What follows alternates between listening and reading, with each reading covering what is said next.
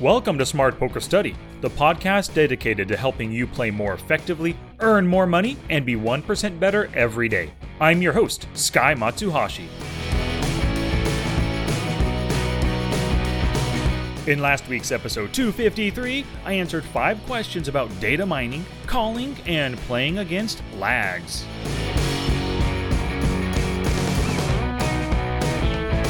It's poker study time, y'all. Hello and welcome to episode number 255 of the Smart Poker Study podcast.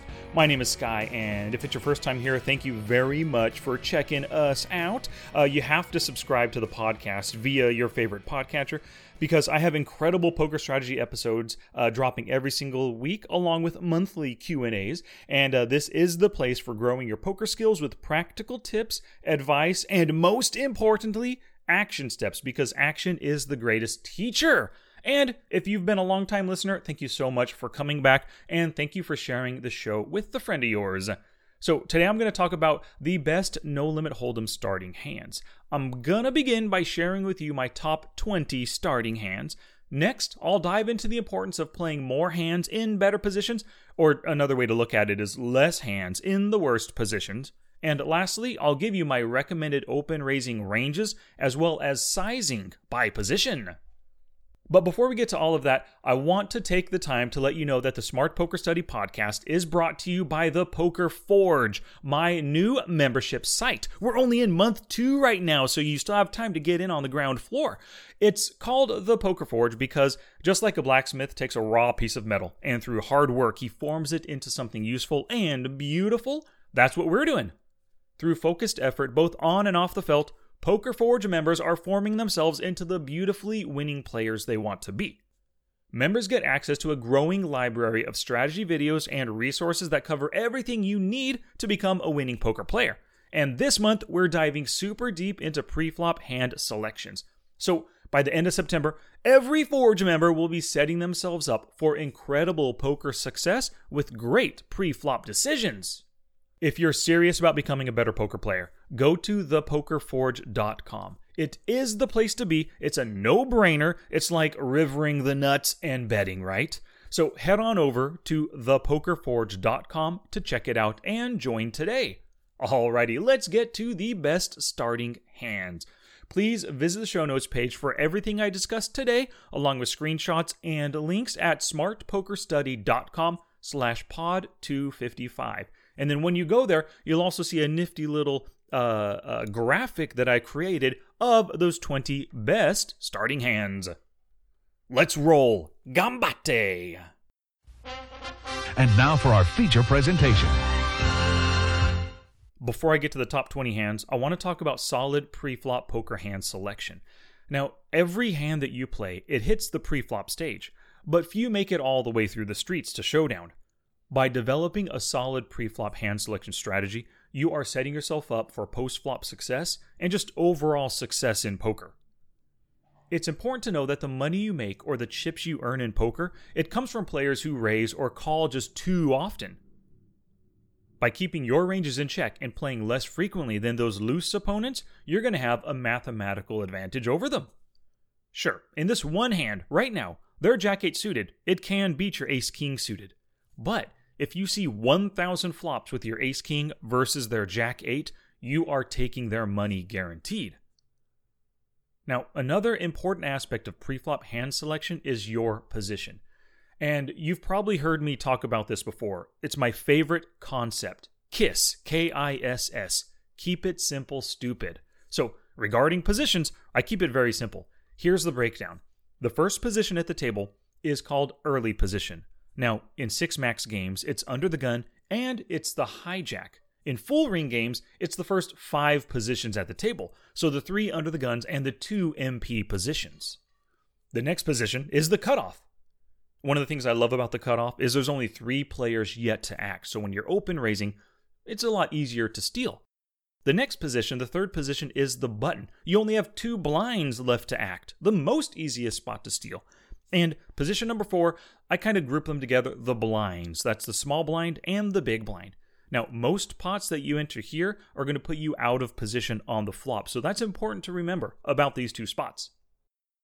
By limiting the positions to these four, we've simplified our preflop choices, which in turn simplifies our post-flop game.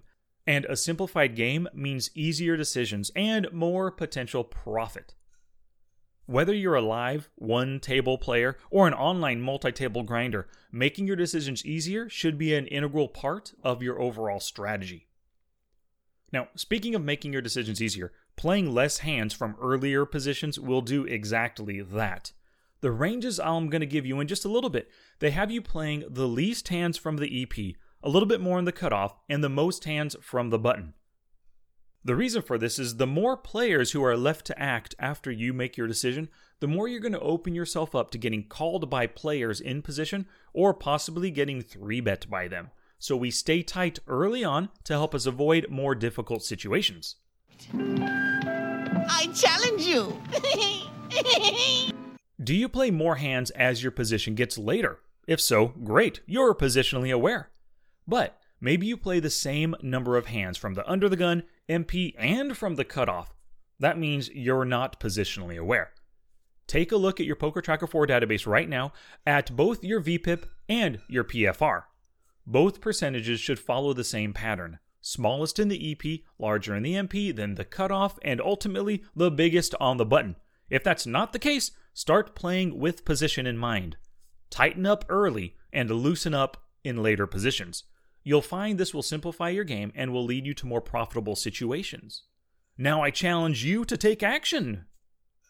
So let's get to the 20 best starting hands in Texas Hold'em. Now, they're all going to be big pairs and big cards, specifically like Broadway type cards, right?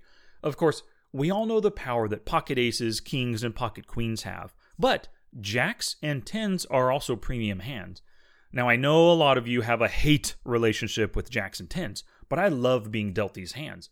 Just don't get enamored with the showdown value of these hands, and if all signs point to you being beat, just fold.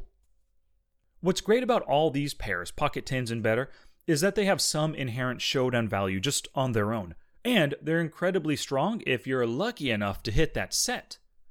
They're often overpairs to the board, which allows you to get value out of your opponent with a top pair weaker than yours, for example, holding pocket jacks on a 10 high board versus somebody with ace 10, great money making opportunity there. Now, getting away from the pocket pairs, a hand like ace king is super powerful, especially if it's suited. It's so powerful because they are two big cards, the two biggest, obviously. They're also connected and suited. So there are so many great ways to make powerful hands with this combination. There are some other great Broadway starting hands like Ace Queen and King Queen. When these hands hit top pair, you can bet for value quite often. Or, if your opponent's getting aggressive, you can call to see showdown, assuming you don't put them on a stronger than your top pair hand. Now, ace queen flops top pair or better 30% of the time, and king queen flops it 28% of the time. So these are great hands to see the flop with, especially as the pre flop raiser. Now, I'm going to give you my list of top 20 poker hands. If you go online, you're going to find a lot of different websites with their own top 20 list. Mine differs from theirs in a few ways. Uh, of course, the top three in every list is always aces, kings, and queens. But below that, there is some room to maneuver. Now, I created my list by looking at the preflop equity of each of these hands against a 20% calling range. The idea here is that we should enter most pots as the preflop raiser, and an average calling range is roughly 20%, you know, 15 to 25, just depending on the player and their position. So this calling range does not have pocket queens or better, nor does it have ace king. So if you go to the show notes page for today, you'll see the graphic there. It has all the hands listed from top to bottom, number 1 down through number 20. You'll also see a little percentage there. That percentage is that hand's equity against the 20% calling range. Here are the hands. Number 1 is pocket aces. Number two, kings. Three is queens. Number four, pocket jacks. Number five is when ace king suited comes into the mix. Six and seven are pocket tens, then pocket nines. Number eight is ace king offsuit. And nine and ten are the ace queens, suited first, and then offsuit is number 10. Number 11 is ace jack suited, followed by number 12, pocket eights. That's the lowest pocket pair on the list. Number 13 is ace jack off suit, and then ace 10 suited is number 14. King queen takes up spots 15 and 16. King Queen suited, of course, first, off suit next, and then King Jack suited is number 17, King 10 suited number 18, Queen Jack suited number 19, and then rounding out the list is Queen 10 suited. So if you only play these 20 starting hands, you'll be considered a nitty player. They only make up 10% of all possible poker hands. So we don't want to play extremely nitty like this. If our opponents realize we had such tight ranges, they can avoid most confrontations with us unless they have pocket tens or better and ace queen. And because this has no baby cards and hardly any middle cards at all, on those kinds of boards, we can be crushed pretty easily. Or because we miss it quite often with, with all of our unpaired hands, uh, they can be betting out, put aggression, and make us fold, right? So we want to use these 20 hands as a base minimum number of hands to play. We're going to add hands to make us less predictable and to make it so we can hit bigger variety of boards and board textures. So let's talk about what we're looking for when we go beyond these top 20 hands. In general, we're looking to play hands that can flop well and continue beyond the flop often. The bigger the cards, the closer they are together, and being suited all add to a hand's flopability. As an extreme example here, 7 deuce offsuit that flops poorly, and most of the time you're gonna be check folding this hand. But at the other extreme, pocket aces flops top pair or better. Can you guess? 100% of the time. And ace king suited flops top pair or better, and an open ended straight draw 50% of the time. That's why people love these hands, of course, and they hate that 7 deuce offsuit. So here are the different types of hands we'll be playing in addition to those 20 starting hands. First up are small and medium pocket pairs. These are great hands to have in your open raising ranges. A pocket pair hits a set, or trips, uh, it hits that on the flop about 11% of the time, or one out of every nine flops. When you hit your set, you have a super good money making opportunity. This means that you can bet and raise for value, probably on all three streets. Now, suited aces and kings come next. These are lovely hands to play with, especially if they have some sort of straight potential like ace 10 suited, ace 5 suited, and king 9 suited. But you have to be careful because of kicker issues with hands like ace 7 suited and king 6 suited. If you hit a top pair hand, but there's a lot of action, your measly kicker might cost you a huge pot. But these hands do give you some great flush potential, so they can often be played, especially if you're the open raiser, or isolation raiser, which we'll get to isolation in just a little bit.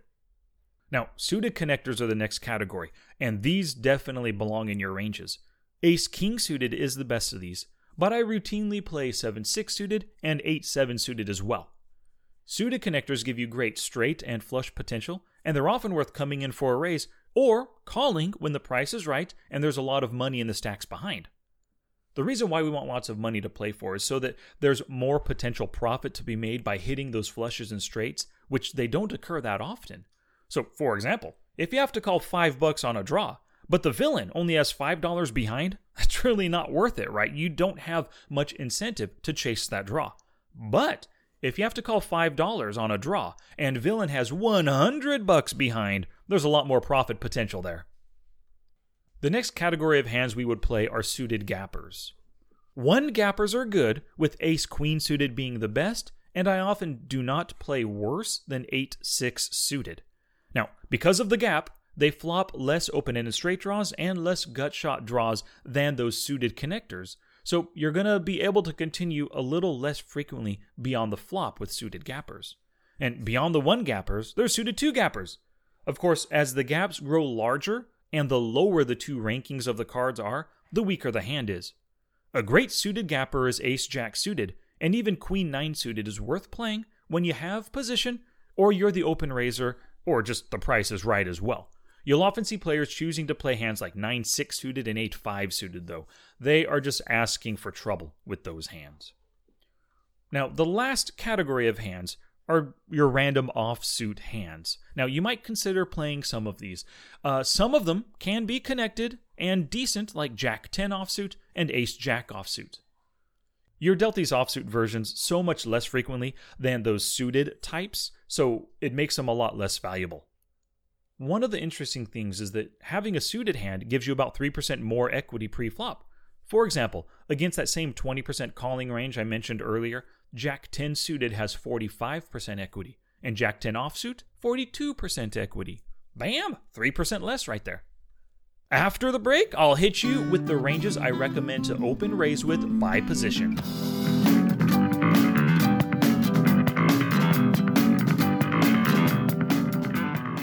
Alrighty, I've got some great poker people to thank for their support this week. Adam Choquette Fuchs and Mo, along with Greg Thompson, all purchased Poker Tracker 4 through my affiliate link. They went to smartpokerstudy.com slash pokertracker4. They checked out the goods, checked out all the features that Poker Tracker 4 has to offer, and let me tell you, there's a buttload of features. They all made the purchase through my link, and that gave a, a, little bit of a kickback to me to support the podcast. So thank you very much, Adam, Mo, and Greg. And I hope that you're enjoying that smart HUD that I sent to you in thanks for your Poker Tracker 4 support. And the smart HUD Orlando Imperio and Lippo both purchased that directly. They already had Poker Tracker 4, so they had to pick up. They felt the need to pick up the best HUD in the business for Poker Tracker 4. So they went to smartpokerstudy.com slash smarthud, checked out what the HUD was all about, the kind of features it has, all those additional pop-ups, and how they can use it to exploit their opponents. They said, hey, that's a good deal, and they picked it up. So thank you very much, Orlando and Lippo. I really do appreciate it. Alrighty, let's get back to open raising ranges.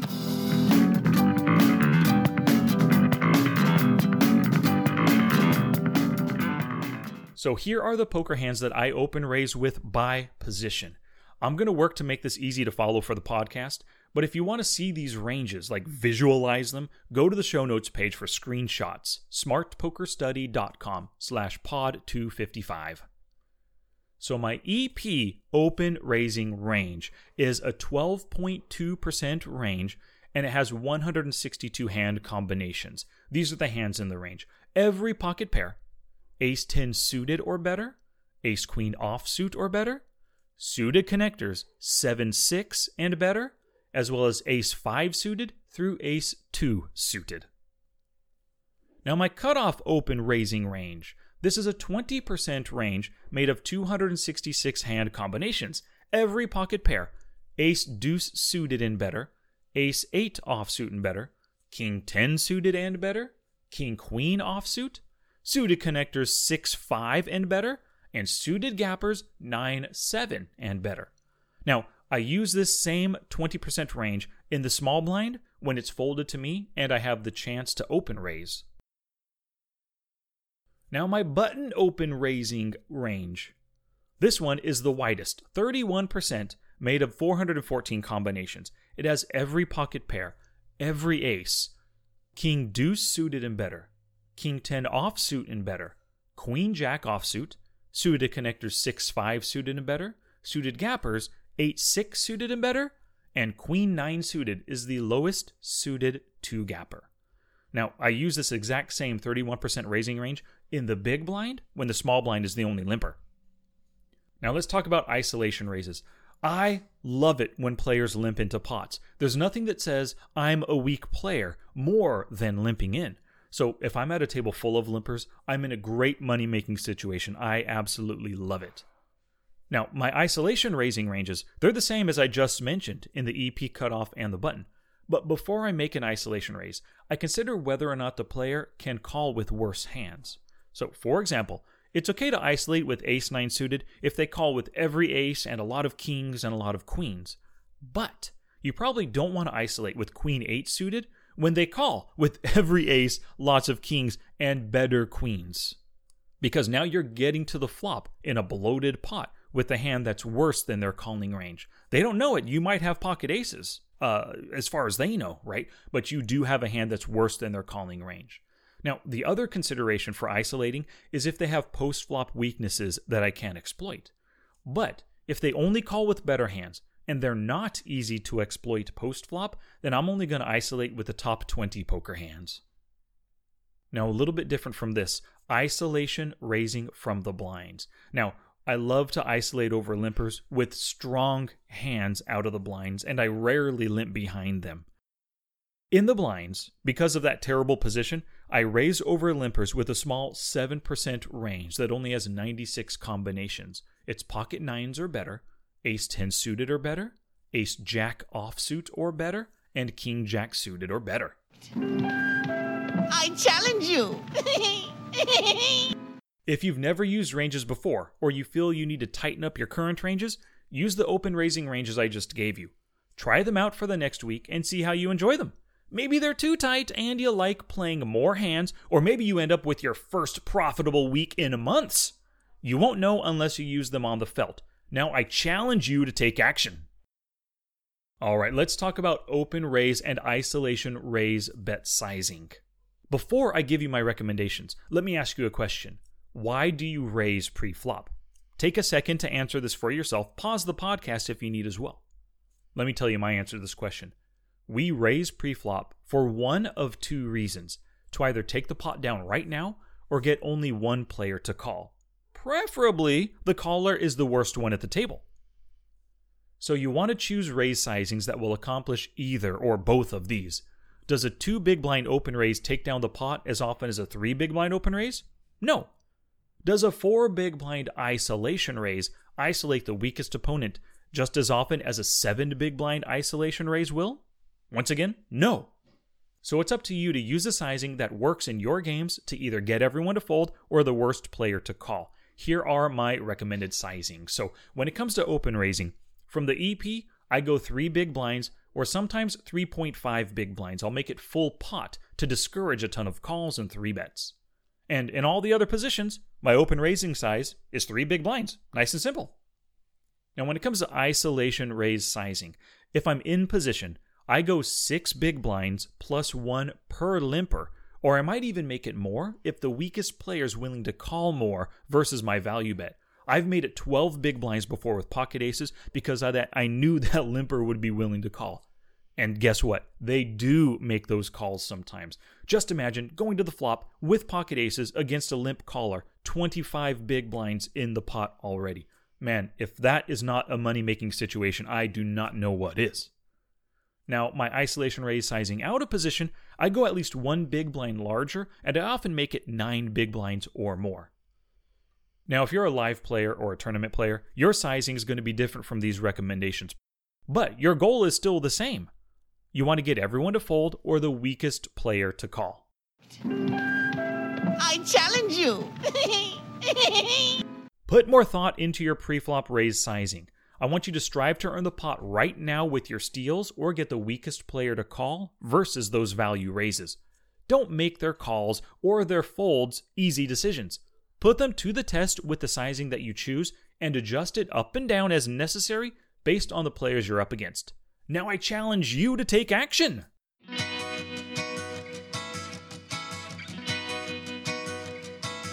Alrighty, make sure you head on over to mm, www.smartpokerstudy.com slash pod 255 for the show notes, related links, for that top 20 starting hands chart.